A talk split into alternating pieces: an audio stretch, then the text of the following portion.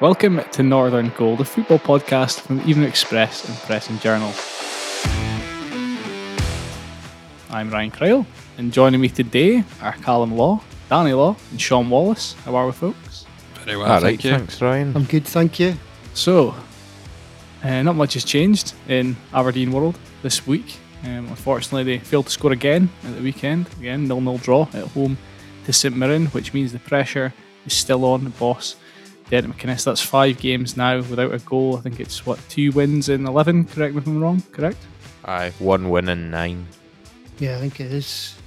Uh, So, obviously, that'll be uh, pretty much the only thing we can talk about today because Ross County's game was postponed, as was Caley Thistles, and the lower leagues are still off. But first of all, Sean, you were there. What do you what do you have to say about the Aberdeen St Mirren game? Not much. It was pretty poor fare in the wind, wasn't it? Oh, it was brutal in terms of the weather and the fare on show.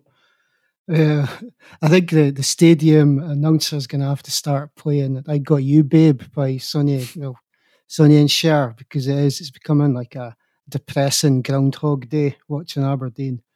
The only thing is, at least you got a couple of laughs in Groundhog Day. there's, nothing to cheer me up or warm me up at Pittodrie on Saturday. Can we put a few positives to start with then before we get into the obvious negatives that we're, we talk about every week? They don't really change. But firstly, before the game, we we talked about Aberdeen potentially needing to move to four at the back. They did move to four at the back, um, despite the unpredictable uh, bounce of the ball and the flight of the ball and things like that, and the conditions. It seemed to be pretty solid. Would that be fair to say? Yeah, definitely. I thought the, the back four did really well, and switching the four definitely made a big difference. It just seemed like more solidity with them. There was no nervousness at the back, and that was despite. I mean, trying to judge the flight of the ball must have been just a lottery. It was like chasing a balloon in a hurricane. The the, the wind whipping in off the North Sea was ridiculous. But I mean, the, the four defenders did well. Tommy Hoban won nearly every header. And apart from an early shot, I think it was from Flynn about five minutes in, Joe Lewis didn't have much to deal with. So four at the back, definitely the way forward, I would say.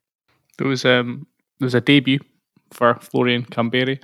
Obviously, he finally got his work permit, having signed about two weeks before on deadline day, on loan from St Gallen in Switzerland. He he looked lively, I would say, perhaps more so early early on, but that might the, issue might have been the fact that he wasn't getting the ball as much. The ball wasn't coming near him as much. He, he wasn't afraid to have a shot in the first half, and he yeah he seemed to seemed to link up play pretty well um, in that opening period.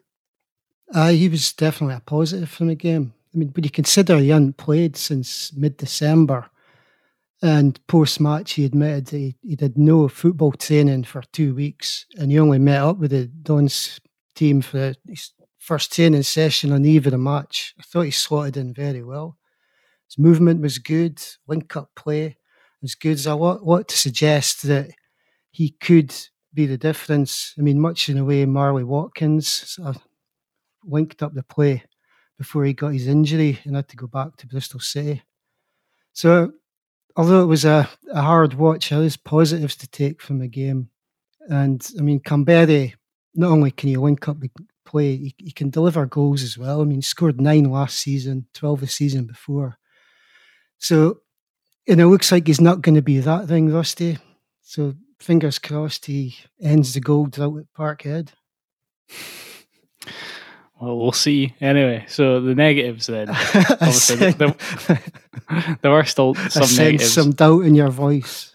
Yeah, I uh, I personally felt that Matty Kennedy didn't have the greatest game. He was struggling a little bit. I think with again just the same stuff, getting to the byline, the crosses weren't that accurate. I think I read a piece by you, Sean, that said there were only two two crosses across the whole game that were judged to be like dangerous, high quality crosses. Um, I thought Fraser Hornby at times looked pretty isolated as well, and his touch like at times let him down. Um, Niall McGinn as well had a sort of horrible moment where he, he obviously asked for, for his chance before the game. A ball, a big ball at the top. I think it was slightly wind affected. Finds it, finds him in behind the St Mirren defence, and instead of controlling it, he sort of stood on the ball, fell over, and the ball sort of trickled out of play, which is a bit of a shame for him. But the the clear issue is that that there's still not the chances being created for the strikers, and if you don't create chances, you're not going to score, are you? I mean, obviously, this is why this is why the I mean the the absence of Ryan Hedges and, and Scott Wright just now is being so keenly felt because they were the two players this season that have provided that spark of creativity. Um, I mean, obviously, Aberdeen have brought in a few forwards, but it's it's getting the ball to them, creating that. I mean, I think there was a lot of people have been asking for Niall McGinn to get a bit more license to be in the team and be creative.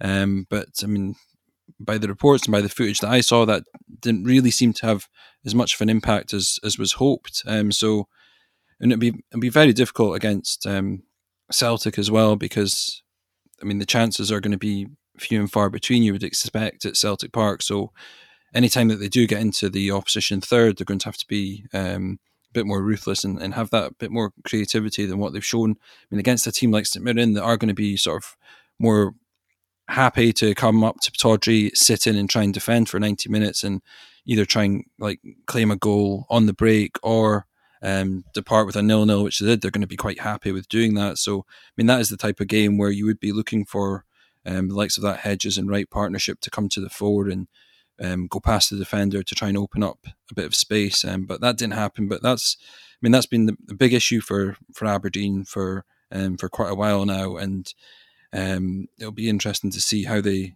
um, how McInnes manages to um, to add that little bit more creativity into the side because it's what it's what they're badly lacking. As someone who sat here last week and uh, advocated Niall McGinn's inclusion against St Mirren I don't think you can just uh, dismiss dismiss uh, his contribution after one game. When that chance, when I saw that chance, I was really hoping, just purely from a personal, selfish perspective, that he would score that, just so I could say that I was vindicated. But I think you've got to uh, stick with McGinn. I, I don't, I don't think there's a a great deal of other options, particularly if you play him. I'd, again, I'll say it again: play him in the number 10 position uh, off uh, either one or two strikers. I'd imagine it'll just be a, the single striker at Parkhead. But Danny, you mentioned Ryan Hedges and Scott Wright and their absence now, but let's be realistic. Aberdeen have been struggling to create chances for two months now. When Ryan Hedges and Scott Wright were both in the team, uh, Aberdeen have still uh, in recent times been struggling to create chances. I don't think that's can their absence is uh, entirely the root of the problem. But I do I do still think, however, that that McGinn could potentially be the man if he. I mean, when was the last time he started before before Saturday? Can he's due a game, in my opinion, to, to play himself in potentially. Yeah, I mean, I do, I do think that you need to. Um, I mean, to give McGinn. I mean, I do think McGinn's probably the one that can provide that bit more creativity because he's the type of player that can see a pass. Um, I mean, Cambo- Kamberi seems to be um, an an exciting addition. I mean, he he seemed to be one of the, the few positives at the weekend. But I mean, I was surprised that um, he got 90 minutes at the weekend, and that makes me wonder whether will he be able to to go another full 90 minutes? Will he be able to start against Celtic, or will it just be the case of him perhaps coming in as a an impact substitute instead, or to try and maybe get 60 minutes out of him against Celtic Park. But given that he was one of the, the few positives, along with, I guess, Dean Campbell, um, I, I, was surprised that he stayed on as long. Although you can understand why uh, McInnes did that because he maybe looked like one of the most likely outlets of, of getting a goal for Aberdeen. But um, I, I think that might come at a cost for how many minutes he can play at Celtic Park on Wednesday night. I think the other concern is this isn't a new thing. I mean, it's an almost identical situation to last season when they went five goal games without scoring. Uh, I mean, they've tried a number of formations, different combinations of strikers, and still the goals won't come. Hopefully, Kamberi is the answer. But I mean, as Derek McInnes said after the game, they've got no real time to bed in. It's you've got to hit the ground running and start scoring now.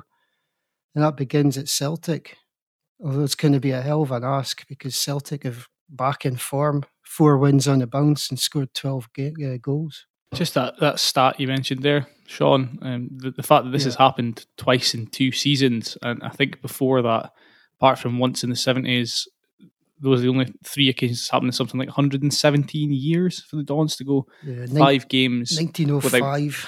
Yeah. So, I mean, there's obviously a sort of McInnes out lobby at the moment. Um, it's hard to tell, as we've said previously, how much of the fan base are kind of of that inclination. But I mean, that's the fact that it's happened twice in two years is about as clear a clear a sign of the fact that things haven't been going well for the last couple of years as you could possibly have. Yeah.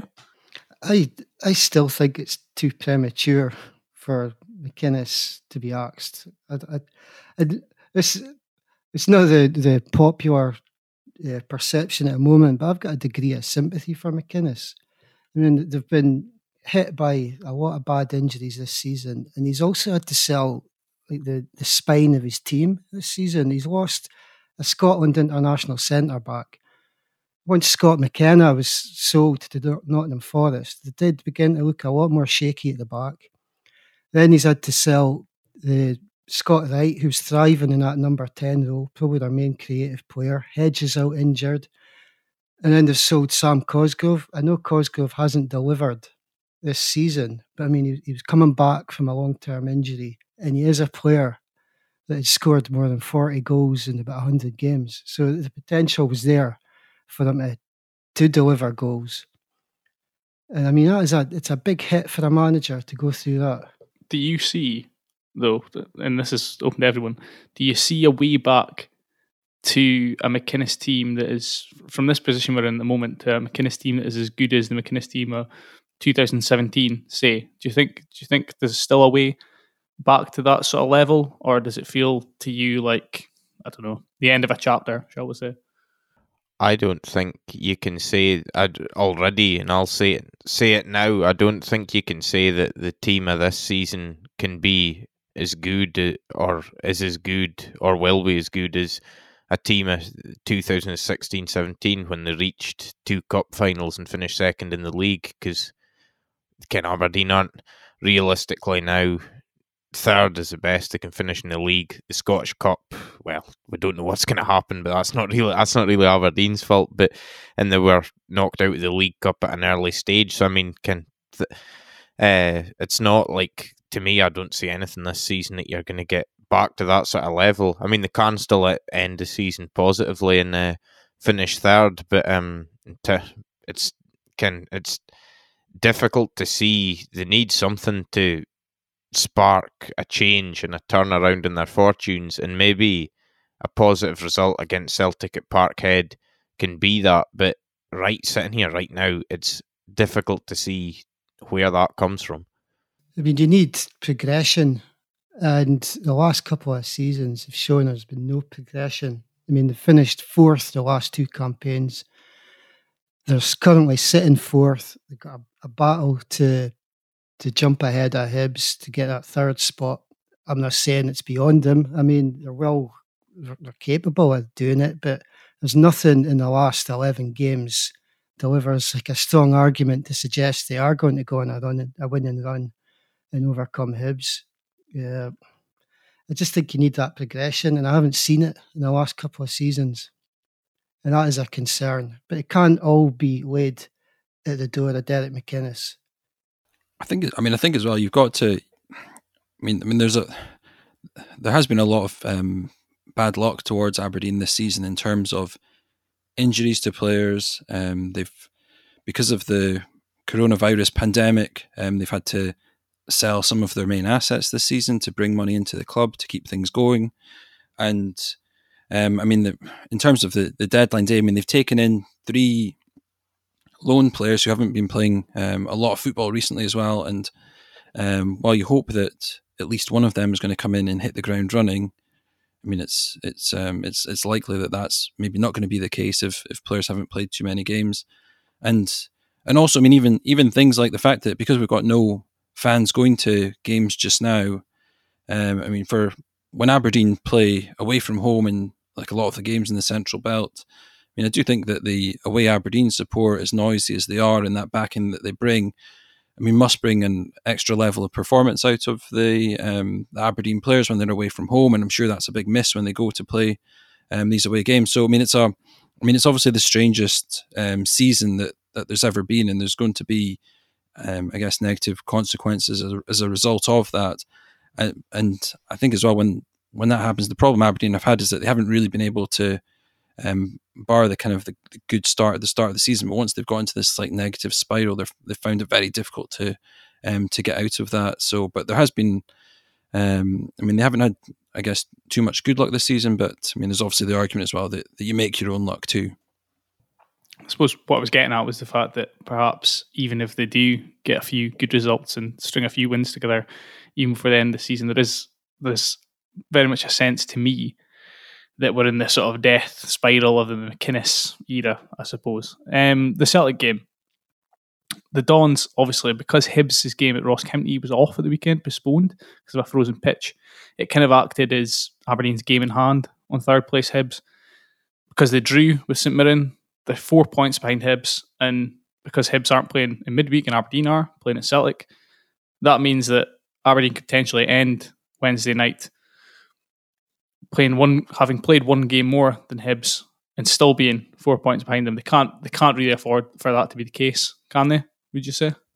It's, it's going to be a big ask to get something at Celtic Park because Celtic, all of a sudden, the last few games are starting to look a bit more like the Celtic team mm-hmm. that you'd have expected to have appeared this season. And Odsonne Edouard, I think, has scored in six games in a row. So it's, I mean, it's obvious that he's going to be the the danger man that Aberdeen will have to stop on Wednesday night. But I mean, we've I mean, we've seen for so many years now how how difficult it it is for for any visiting team really to go to Celtic Park. This this season perhaps be one of the exceptions. Um, but I mean, I think it, it's a, it's going to be a, a tall ask for um, Aberdeen to get something, but it's not beyond them. And I don't think that you know finishing third this season um, is is also beyond them. They're they're still right in that fight just now, but they need to turn things around and, and turn things around quickly. And obviously, even a um, a positive performance, um, if not a, a, result, could be something that acts as a bit of a springboard, a confidence booster ahead of um, a big game against Kilmarnock on Saturday. But I mean, it would be unexpected if Aberdeen were to take something. But I mean, Celtic's form has been patchy this season, and while they have been good, the um, I mean, Celtic have done that where they've put a few results together and then all of a sudden just turned in a, a terrible performance. So Aberdeen will be hoping that's the case on Wednesday night the, the beauty of sport is it's always got the potential to throw up unexpected results. I mean, just look at Josh Warrington at the weekend. I mean, Aberdeen can yeah, get the win, but it's going to be, I mean, it's going to be some task to do it. But if they can, I mean, it could be the catalyst that kickstarts the, the, the remainder of the season. They've still got nine games left to t- somehow turn this around and get that third spot. I take it you think then that even the games, there's enough games even after the Celtic game that third won't be beyond them no matter what happens. Yeah. Yeah, definitely. I mean, they've still got, I mean, Hibernian to play again, uh, post split. Um, they've they've got, I mean, they've got these a couple of games against um, Celtic to come, but I mean the other games that, I mean, obviously they've a difficult game against um, Rangers to come post split as well. But no, there's I mean they're still they're still right there, and, and Hibernian as well have gone through.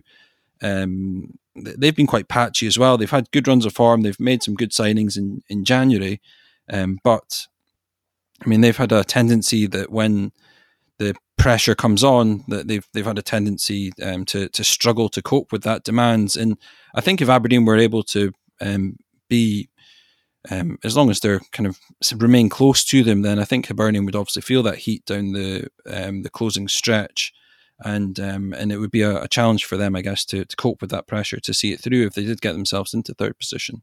Daniel Law counting on a Hibs collapse there for third place to be decided. Um, do you think you kind of touched on it, Danny, previously, but and I don't really like to raise things like luck because it's sort of obviously you can't count on your luck to be in um, but do you think it is a touch unlucky that the Dons are meeting Celtic when they are, given some of the other teams in the league and around them have met Celtic when Celtic have been really down on their down on their luck and really struggling, and Aberdeen are going to play them when they're they're back on the upward curve.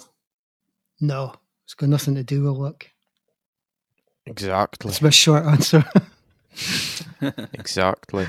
I mean, one of these games, one of one of these, without wishing to dig up the past, one one of these games, uh, was postponed um, because of uh, one of these games at Parkhead was postponed because of COVID related breaches. So I mean, there's no uh, great. De- I believe it was maybe in Celtic's fault. Actually, was it? I think it was Bolingoli, wasn't it? Went uh, abroad, but can you can't talk can talk about luck and things like that with the way mm-hmm. fixtures are thrown up. You just got to get on with it, in my opinion.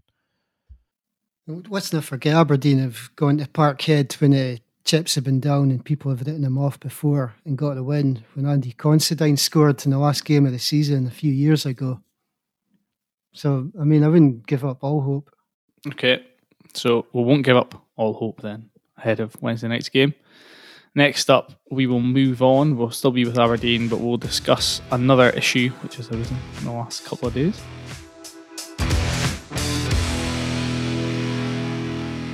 Okay, Q and A gate, folks. So, for those who need to be filled in and don't don't know what's happened, um, Aberdeen last Thursday announced that Dave Cormack would be doing a live Q and A with the Don supporters. Obviously, it's a high pressure time. Um, you'd expect a lot of the questions to be about the managerial situation, about the direction of the club, things like that. However, it was announced on Sunday night that that it would actually be cancelled, um, so that or postponed, should I say, so that um, the chairman wanted to basically keep the focus on the Celtic game, um, on turning Aberdeen's form around on the pitch. Um, but don't linger too long on this issue. Although fans, some fans reacted quite angrily to the organising of it and then the postponement of it. Uh, do we think that maybe Aberdeen made a rod for their own back a little bit with this?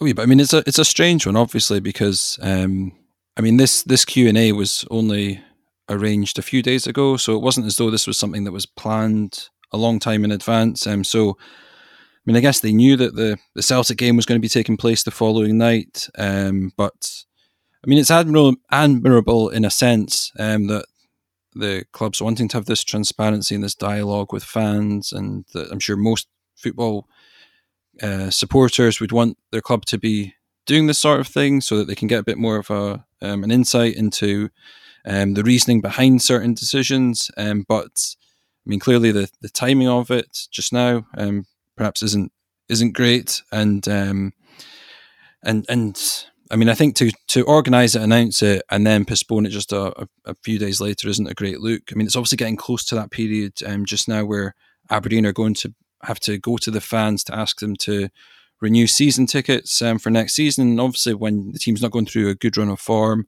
and when we've had a season where no fans been able to really, aside from uh, you know 300 uh, on a on a lucky occasion, but no fans have really got inside the ground. Um, it's it's going to be a tough sell to go to the fans just now and, and ask them to um, to to buy season tickets again for, for next season. So, I mean, that's going to be in the the forefront of um, of Dave, Cormack's thoughts just now. Is um, how are they going to be able to to get the the kind of similar numbers to what they achieved last season for season ticket sales? I mean, the hope would be that come the start of next season, there is going to be more of a uh, more more fans inside inside the grounds, but um, I imagine that that's the kind of the, the longer term picture that, that they're looking at in this type of Q and A event is is something to try and um, try and give the, the supporters that faith that there is going to be a reason to to um, to buy tickets and that they will get into games again, um, and that um, and that what they're going to see is a, is a, is a winning in a winning team and, and kind of give them this the, the vision of, of, of what, what the club is, is going to be like next season. Um, but yeah, it's not. It's, it's been a um, a strange one, and I guess not not the greatest look to to arrange something and then cancel it or postpone it just uh, just a few days later. I just thought the the timing of it on the eve of the Celtic game, I thought that was wrong, and there was nothing that would have happened in the, the match against St Mirren that would have dulled the noise coming from Aberdeen fans about the current state of form or the situation regarding Derek McInnes. Uh, and I just think that by cancelling it, I mean, the they released a statement last week backing the manager and saying, let's get behind him for the rest of the season. And that was effective in calming the situation. And then by cancelling this, I just feel that they've set up a fresh narrative where now Aberdeen fans are questioning why was this cancelled? Is it because they're set to do something regarding the manager? So I just feel it's like lit a match under it again, which I know wasn't the intention, but I just think it's backfired a wee bit. And I think it's admirable that you are willing to engage with the fans in this way. But I just think when you say that no question is off limits, then you've got to expect that there will be questions questioning the the way the club's run, the, what the plans are for the future, the future the manager. Some some questions that'll probably hit a nerve, but you've got to accept that. And I think to postpone it, it's like Danny said, it's not a good look. I just find it the whole episode bizarre, really, and embarrassing, frankly, because as Sean touched on, I don't know when they announced this on Thursday for the Tuesday night, the night before the Celtic game. The with the way the form had been, one win and eight before Saturday, even if Aberdeen, I don't know what the thought would change between, or what has changed between Thursday and postponing it, because even if Aberdeen had beaten St Mirren 5 0 on Saturday with a free flowing performance, there would have still have been a lot of questions about the form and about the position of Derek McInnes. And can like it or not, that's just what would have happened. So I just think it to uh, go and do that and make when you come out and say no question is off limits, uh, to then go and cancel it makes it seem like you're not prepared to for what might the questions that might come, or you're not in in a position to answer them. And I mean, I think all, and I would agree with you, is that the sentiment of openness and transparency and communicating with uh, the supporters is uh, some a good thing, and we would recognise that. And I know, as Sean said, the intention isn't to sort of create more, um, I suppose, speculation and things like that about what the future direction is. But by with the actions they've taken, that's all they've done. And the the message was to get behind the team and get behind Derek McInnes what's gone on over the last few days. I think it just makes de- uh, I think it's just made Derek McInnes's job more difficult because it's then started up uh, all this rumor of what might happen. Is the chairman now not prepared to back him? Can will people buy season tickets? It's just add, added more uh, fuel to a fire that was already burning. Really, in the the last bit of it that I was just going to touch on as well. Um, I found it b- bizarre mentioning um that there may be distracting media headlines to co- come out of the um, Q and A because I mean, what whatever the headlines don't just appear by my can from nothing. What is, whatever the was said in the Q and A, it would be rep- reported fairly, and whatever anybody might think something, whatever anybody in the media says or writes doesn't directly lead to bad runs of form or a team failing to score a goal in five games. That's in my so in my opinion, I thought that was a, a sort of a bit, bit of a bizarre get out or explanation to it from Dave Cormack. Okay, let's move on then from the Dons. Ross County, as I mentioned earlier, were in action at the weekend. County's pitch, despite having, I think, the the under much under under much under soil heating on um, most of the day um, it was the, the, on Friday the game against Hibs was was called off. Um, or was it most of the week, Danny? Do you remember this? They obviously had it on, but I mean the, the pitch inspections were only a half an hour apart, and I think as soon as you see that there's a pitch inspection taking place on a Friday, you know that you know that the game's going to be off. There's not many not many pitches that pass an inspection on a Friday afternoon, unfortunately. Ross County obviously in action on Sunday night against Celtic, um, who will be raging and desperate for, for revenge after losing to Aberdeen in midweek. Um, Caley Thistle, they they suffered, I think, their 11th postponement um, since Boxing Day at the weekend. They will be hoping to finally get sort of run of games played. They've got two scheduled for this week. They're at home to Queen of the South on Wednesday night before travelling to Ayr United on Saturday. Do we have do we have hope for Caley Thistle this week, Danny? Well, I mean, we We do. Um, it sounds from uh, from my sources up in Inverness tell me that the weather's taken a turn for the better. So I think there is optimism that the game might be on. Um, the the bad news for Caley Thistle is that they've had two quite serious um, injuries in training um, that John Robertson's been talking about today, and that's Aaron Doran, um, who has a suspected um, thigh tear, which doesn't sound too good, and Anthony McDonald, who's just only signed.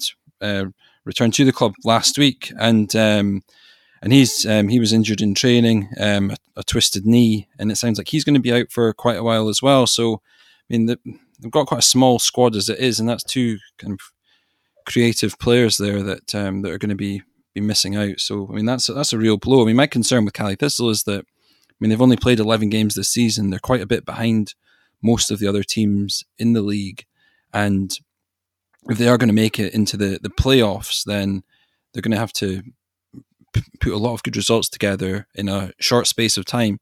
And then if they make it to the playoffs, then that's quite a demanding um, run of fixtures as well to put on top of that. So, I mean, this this hectic kind of March and April they've got coming up is um, is obviously going to dictate where they finish in the league, and it's, it's going to be it's going to be difficult for a small squad um, to um, but I mean, the, the, the upshot of that is that if they manage to get into some good form, then they can rack up the points quickly and, and get back up the table um, to a position more like where they should be than where they are at the moment. But um, but having those two players out, that's a that's a real blow. It's what you've said there, Danny, about the injuries. It's like the, the worst po- possible like start in Inverness for this run. Really, is it? I mean, we've spoken plenty about having a tight squad before, and even last week, uh, Andy spoke glowingly, you know, about Anthony McDonald coming back to the club and what he could add, add, and then having him ruled out instantly. Basically, it's just it makes things more and more challenging, really, for Inverness and John Robertson. The, I suppose the only maybe positive way to look at the potential. Uh, fixture backlog that they have is that if you have a wee bit of luck in terms of players avoiding injuries and you can start winning games, if you're playing Saturday, Tuesday, Saturday, Tuesday, or Saturday, Wednesday, whatever it is, week after week, and you keep winning, can confidence and momentum builds up very quickly, and you can you could storm right up through that championship potentially if you get that momentum built up and the, the belief within the side. I think I looked at the the uh, the championship table the other day, and if Caley do go on a, a winning run and win all their games in hand on some of the teams that have played the most games in the division, I think they can go something like second. But obviously, there's a lot of ifs and buts there. Anyway, I think that concludes this week's episode of Northern Goal. Thank you to Callum, Danny, and Sean for joining me today. Cheers, guys. Thanks, Thank you. Cheers. If you've uh, enjoyed this week's podcast, you can like and subscribe on your favourite podcast app. You can also email us at northerngoal at dctmedia.co.uk. And finally, enjoy the football, whichever game you're streaming this week. Cheers.